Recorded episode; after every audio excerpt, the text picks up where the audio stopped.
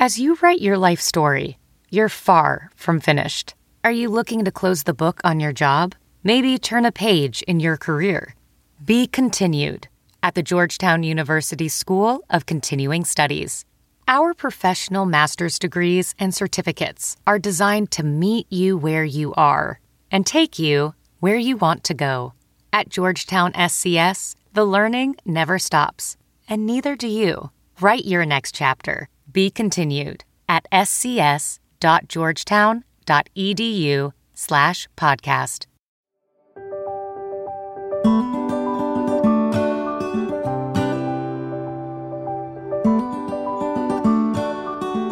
You're listening to Raising Curious Learners, a podcast from Britannica for Parents, where we talk to experts and discuss issues and trends in child development, education, and parenting.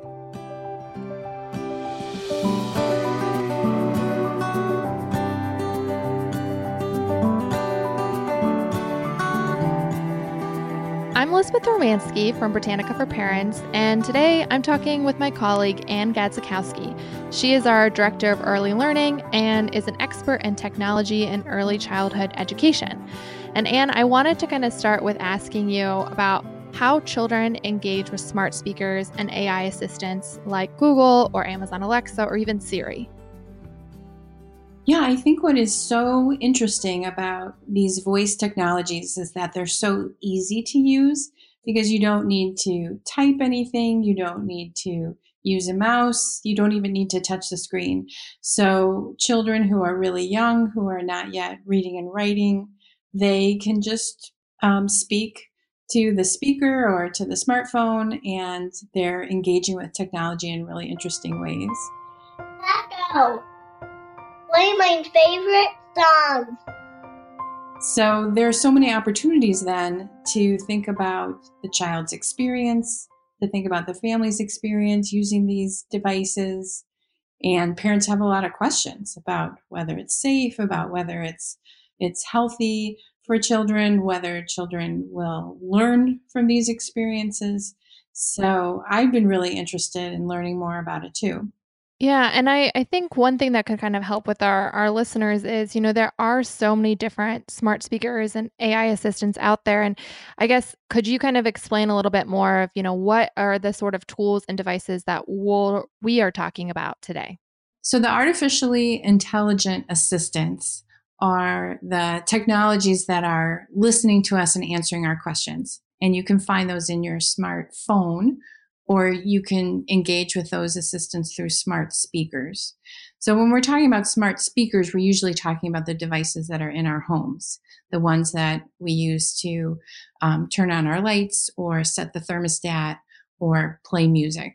Even just those that they're so prevalent and i don't think everyone kind of realizes how prevalent they are and you know i saw on the new york times um, i think it was a couple months back that they reported that over one in four US adults had a smart speaker in their, household. So when you think of just how common that is, I mean, now we're talking about how kids are almost inevitably going to interact with a smart speaker at some point in their early childhood.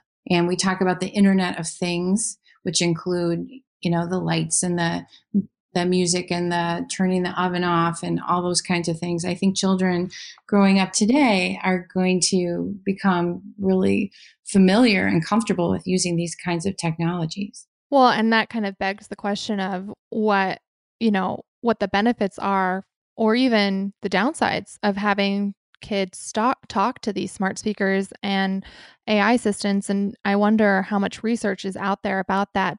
Yeah, and there isn't a lot of research yet. There are some researchers who are starting to look at how children engage with voice technologies and smart speakers. Um, and one of them is Silvia Lovato from Northwestern University. She's done a couple of studies where she looked at how children engage with smart speakers, and she was um, especially curious about how children ask questions when they're talking to a smart speaker. As that technology improves, I think we're going to see more and more um, researchers take an interest in really looking at what does this tell us about children, about child development, what what are we going to learn about how children understand technology, their critical thinking around the uses of technology? Um, is it going to change family dynamics? You know, when children are able to talk to electronic devices instead of people, then what will that mean? Will that change things about the families? I think there are a lot of really interesting questions. Um, and we'll keep watching the research and see see what they mm-hmm. can tell us. Yeah, and I think, you know, to your point of children maybe not being able to articulate as well. I mean, even as simple as, as something as they lost a tooth, you know, like that causes their speech to be quite different because like you said, not only young children, but even adults, um, I've had the same issue where the device doesn't recognize a question. And I can see that that kind of could be frustrating for a kid as they're trying to ask a question or have it do a command and the device doesn't quite understand what they're saying. I mean, how many times does a kid have to try and ask before they kind of give up? Yeah. The good news is that the device is very patient. So yeah. the child can ask the same question over and over and over again, and the device won't get tired of that. Mm-hmm. The child might get tired of it, but the device yeah. won't get tired of it. The other issue, not just how the children pronounce the words, but the questions that they're asking. So Silvia's research showed that the younger children asked more how and why kinds of questions. Why does the, the sun shine? Or how are pillows made? Or um, why does that light switch turn on? But often the um, the smart speaker wasn't able to answer those because they were worded in a way that was it was too broad or it um, they just didn't weren't able to um, interpret the question in a way that a co- that a computer can search for that information. So one of the things that happens as children get older is they begin to understand the capabilities of these devices and they learn to phrase the questions in ways that they can get good information back again. But that takes practice and that takes time. And younger children just aren't ready to do that yet. So there are other issues with being understood that go beyond just the articulation or the pronunciation of the words. But there is some interesting work going on. Um, Silvia Lovato is a researcher. Um, she did a lot of work at Northwestern University and she studied how children ask questions of smart speakers. And we had a chance to talk to her the other day, and we learned a lot about um, the questions that children ask and some of the different kinds of um, opportunities that children have to engage with these technologies. So my name is uh, Silvia Lovato, and I uh, come originally from journalism, and the, and therefore that's where the origin of my fascination with information and information seeking probably comes from. I worked after um, graduating from college and working in a newspaper for a little while. I um, moved here to the US. I'm originally from Brazil, so if you detect an accent, that's where it's from and I did a master's uh, where I was studying media literacy and media education and how like I was very interested in this intersection between media and understanding how it's all put together and where information comes from. And then after that, I worked for PBS for about 14 years. Um, in the PBS Kids department, doing digital work, so working with developers of games and other activities. So when voice technology came along, I was really fascinated by what that meant for younger children who are unable to read and write, but who have lots and lots of questions.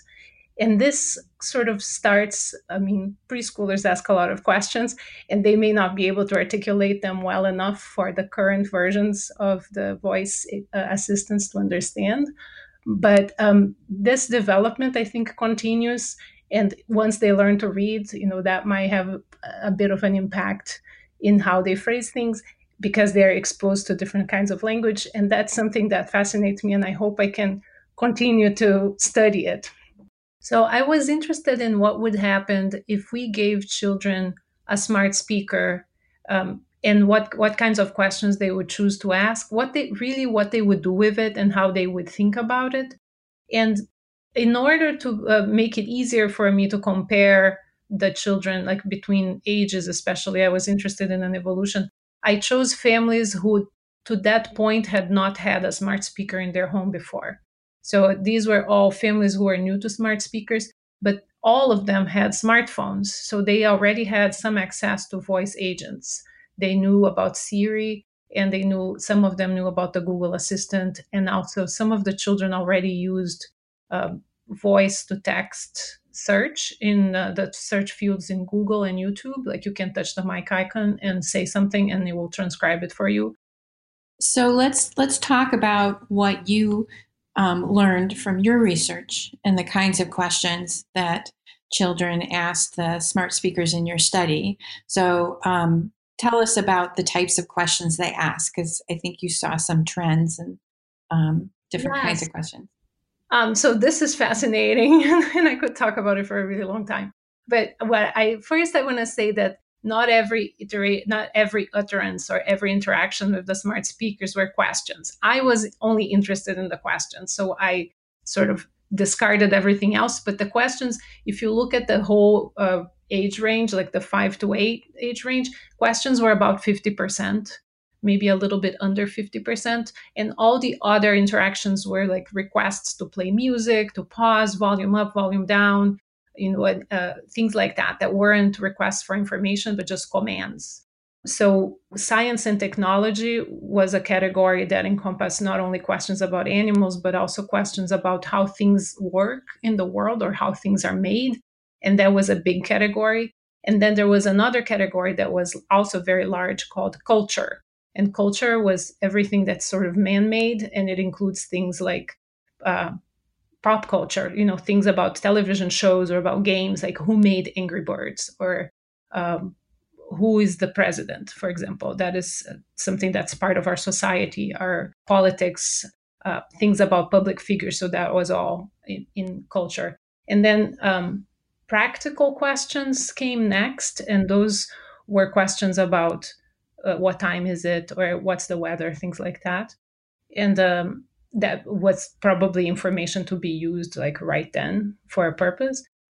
And then next after that came questions about the agent itself. So when kids were asking, how old are you? You know, where where are you from? Uh, who's your daddy? Um, what does your mom do? Things like that. They would ask the Google Assistant that. So those were questions that were coded about uh, the agent. What's that? What, what I am wearing? They don't make clothes for me. But some of these questions are kind of funny. Um, w- what did you find funny or interesting or surprising?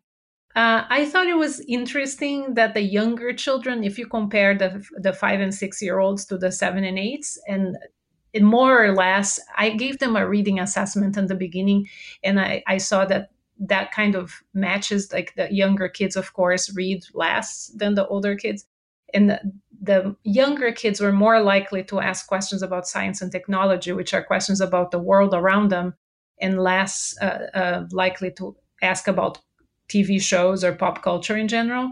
And the older kids were the opposite. They asked more about pop culture. Um, I thought that was interesting because I think younger kids still have that curiosity about the world that, like, they ask adults usually you know why is this why does this work why does it rain? Why is the sky blue? Why why this and why that? And so i i thought it was interesting that that came through in the data. Echo what is the weather today? Right now in chicago it's 33 degrees fahrenheit with mostly cloudy skies today's forecast has intermittent clouds so, what did you discover about the challenges children encountered in getting answers that they could use? The challenges in, that the children faced in the in saying the questions, there were things like uh, just phrasing or speaking fluently. So they and I think adults would have this is the other thing. There isn't a whole lot about adults interacting with smart speakers out there either, but I think adults would have similar difficulties. It, it's about starting to say something and not really knowing where you're going and then changing your mind in the middle and you know saying it in a way that makes it harder that a person could understand because a person would know where you stopped and started but the device didn't one thing that i remember for example anecdotally was uh, there was a, a six year old who was trying to ask about the most recent snowstorm uh, close to where he lived. And he instead of saying most recent he said the closest or the nearest.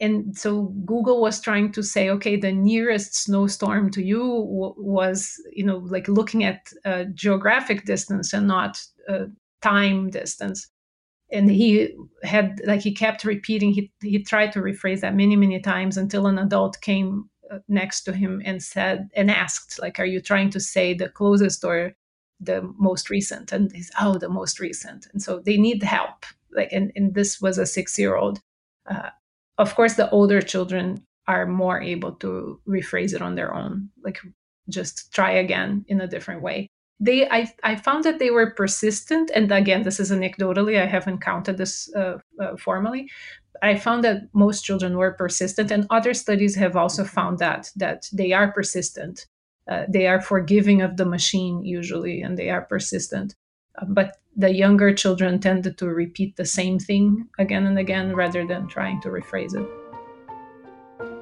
Alexa, do you poo poop or pee pee? Thanks for telling me.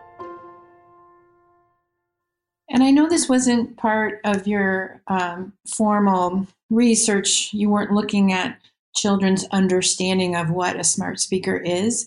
But were you able to draw any conclusions about what the children understood about the device and how it worked?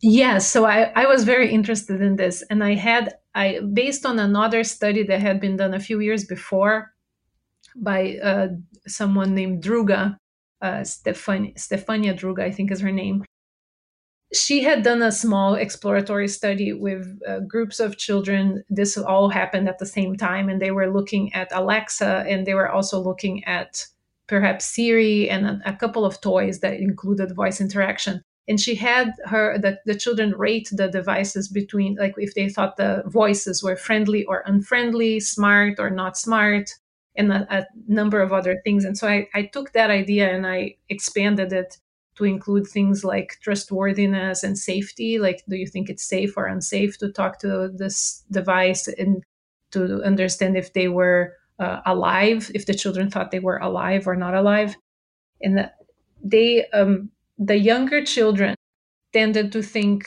of the device as uh, more alive so they tended to think that there was a person on the other side and when asked uh, how they thought that the device knew the answer to the question, they often refer to, to human characteristics. So things, uh, for example, Google is a very smart lady. She sits in a room and she reads lots of books. Or she would, uh, they would say, um, Google uh, can look it up on its phone.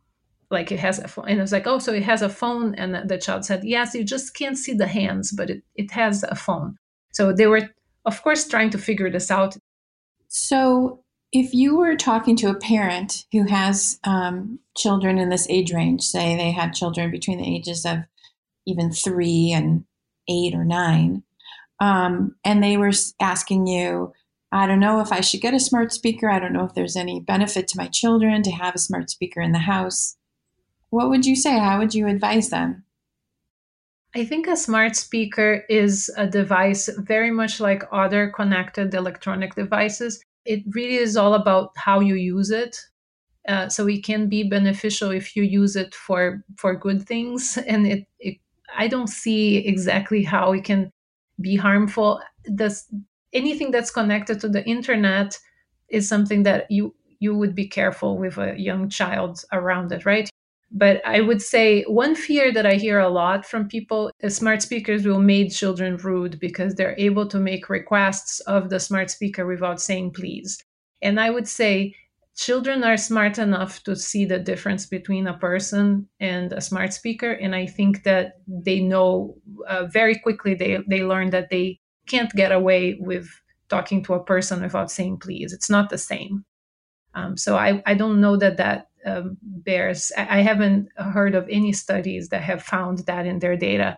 I found very little rudeness in my data. I found that some of the older siblings, it, and it wasn't a, a, lot about being rude to the speaker itself. It was more about asking rude questions that could be considered rude. For example, asking the speaker to translate, oh, how do you say your mom is dumb in French?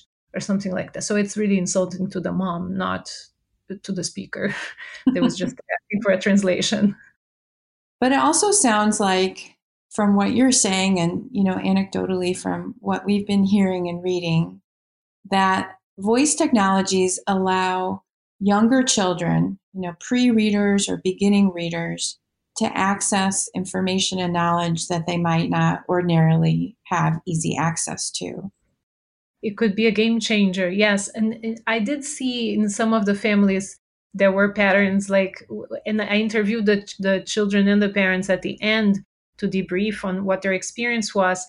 And there was one family where the mom told me that uh, the the preschooler, the five year old, would ask a lot of questions, and sometimes she was busy. She was uh, making dinner, or she was otherwise, you know, occupied. And she would say, "I don't know. Ask Google." So she would refer the child to Google as a helper to to get help get uh, get her her daughter the answers that she wanted.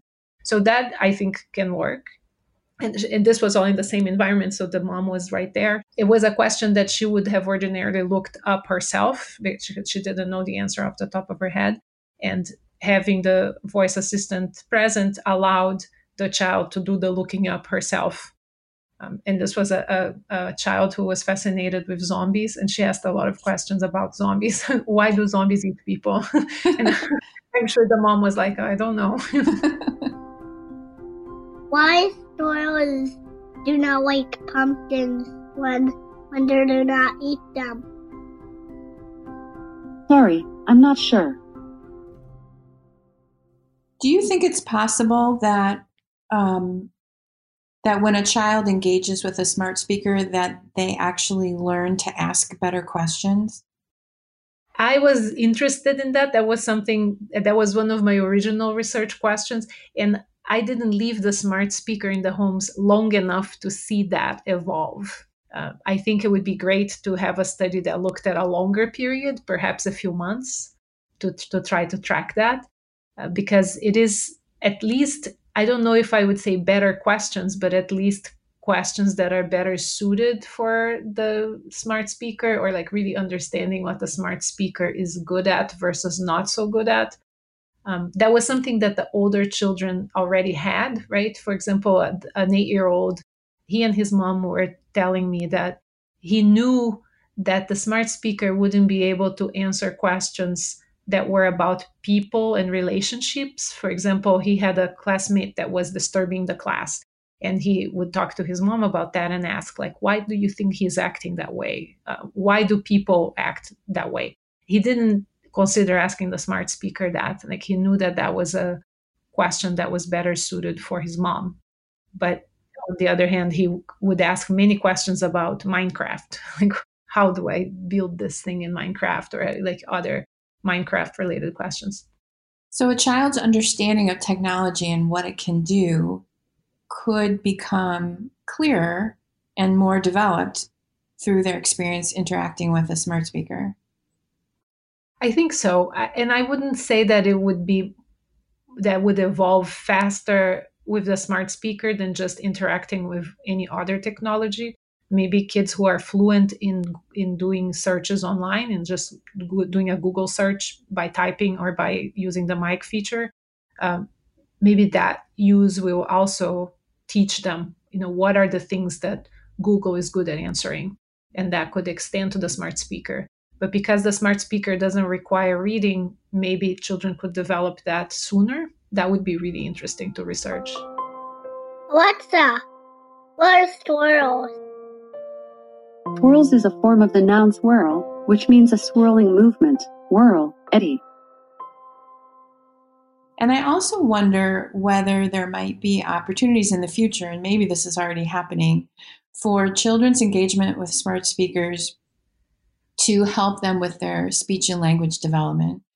Because even as an adult, sometimes I'm not speaking clearly enough for Siri to understand what I'm saying, and I have to slow it down and I have to articulate, you know, the beginning and the end of the word really clearly. And I'm wondering if there's benefits for children um, who are learning to speak clearly to be able to interact with a smart speaker, especially because they can have a really repetitive experience without a human growing tired of that interaction. Yes. There was a famous article that appeared, I think, in the New York Times of uh, that was written by a mother of an autistic 13 year old boy, and this was about Siri. And she mentioned exactly that that Siri was endlessly patient with her son, and that Siri would just answer the same question over and over and over without growing tired. So she was grateful. Were there examples, Silvia, of children um, expressing affection or feeling like the device was a friend? There are some. So there were two kids who both were eight years old. One uh, was very upset when I came to pick up the device and was sort of protective of the device and kind of almost crying or whining and saying, you know, you can't take the Google away. You can't, you can't take the Google away. Uh, so I tried to explain to him that you know his mother had an Android phone who also has the Google Assistant in it, and that you, he could talk to the Google Assistant in his mother's phone, or you know if the family chose, they could use the. the I gave the families a, a compensation that was about the same uh, value as the device. So if they were really in love with it, they could go and buy a new one. Uh, and he he just wouldn't uh, believe me. He thought that that particular device knew him uh, better and that he would have to start from scratch with a new one. And then there was also an example of a, an eight year old girl who had expected Google to be her friend and was very disappointed that it didn't, especially that it didn't react to her, to the emotional tone in her voice. So if she came home from school and wanted to talk, she would try to, you know, talk to Google. Uh, and this only lasted for a couple of days, and then her use dropped off tremendously after that uh, where she would say like yeah i have i had a bad day and she sounded disappointed and she thought that the voice didn't react to that at all. It was always its usual you know sort of cheery self and say how can i help? or you know it was just being the google assistant and saying like can yeah. i help you find information? There was no empathy. Yeah so it, it, had no empathy and she was upset. So after that there were only a few requests for the weather or the, but she explained why that she wanted the device to be her friend and she thought it was very cold. Silvia, this has been so great talking to you and hearing about your research. This is really fascinating. Um, did you have any final thoughts or conclusions that you wanted to share with us? Um, just reiterating that there's still so much to be studied and so much more that we can do uh, to understand how children relate to this technology that I, I hope myself, but also others will have the opportunity to follow up on this research. And I wanted to say thank you for asking these questions. As any researcher will tell you, we are so excited to talk about our research, and we don't always find people who are as interested as we are in it. So, thank you for asking all the questions.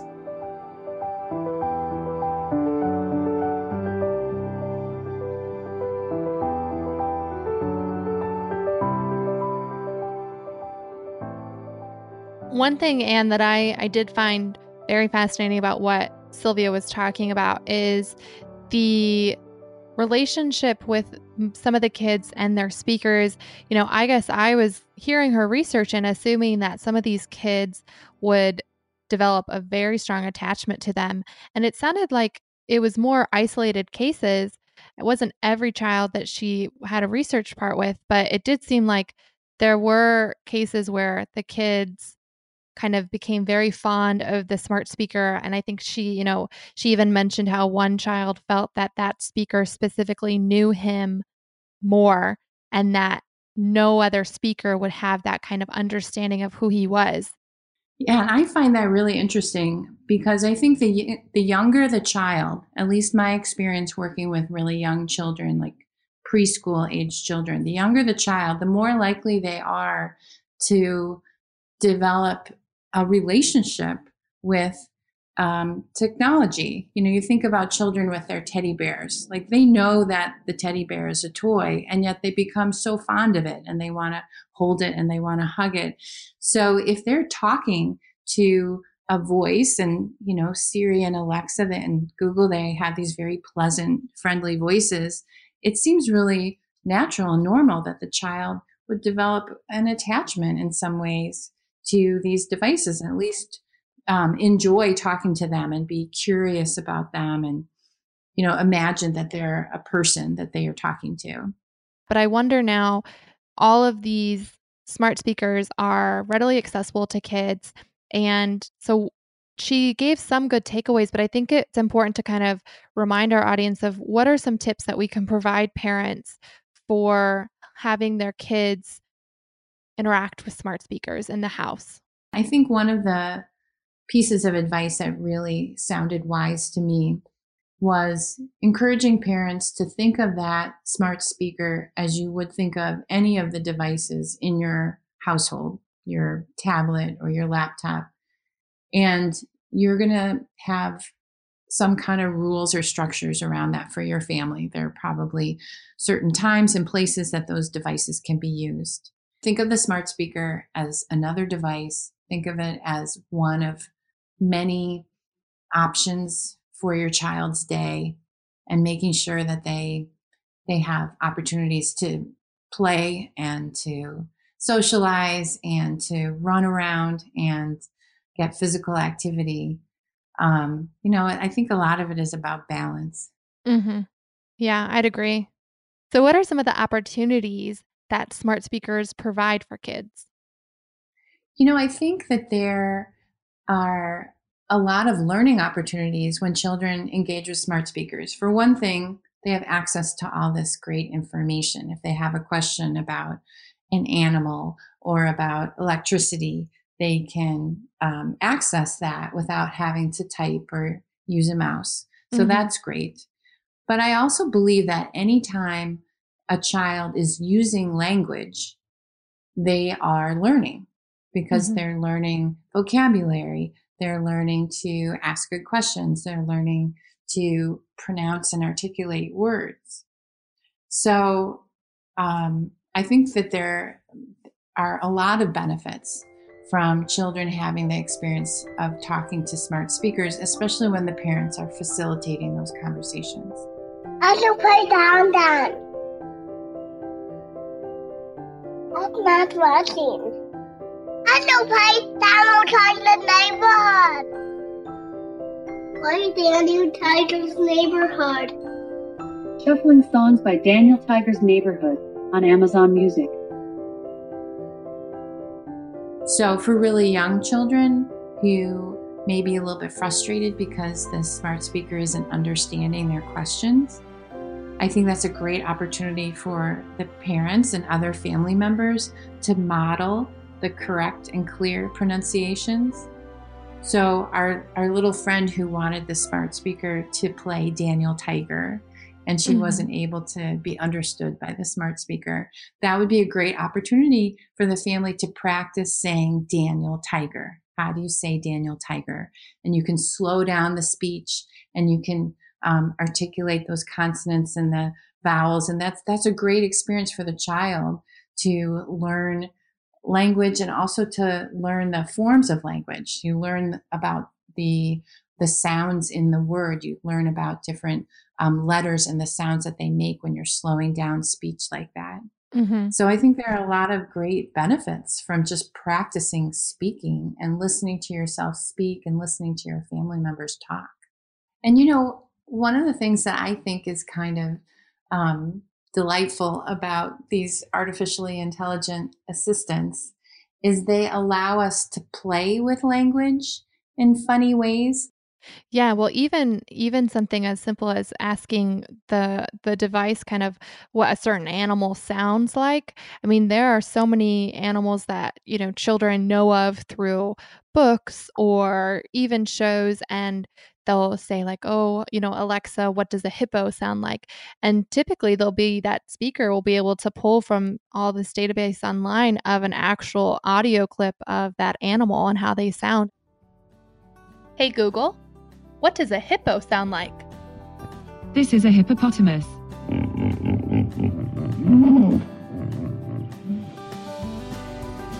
Thanks for listening to today's episode of Raising Curious Learners. We hope you'll tune in to our next episode. We'd like to thank today's guest, Silvia Lovato, for speaking with us. Today's hosts for Raising Curious Learners were Elizabeth Romanski and Ann Gadzikowski. This program is copyrighted by Encyclopedia Britannica Incorporated, all rights reserved.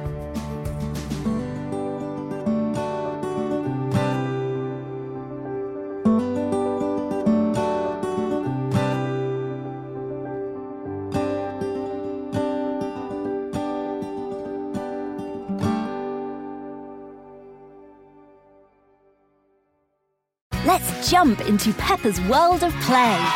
Look for spring flowers, hunt for muddy puddles, and bravely explore exciting places with Peppa playsets. Peppa Pig. Inspiring kid confidence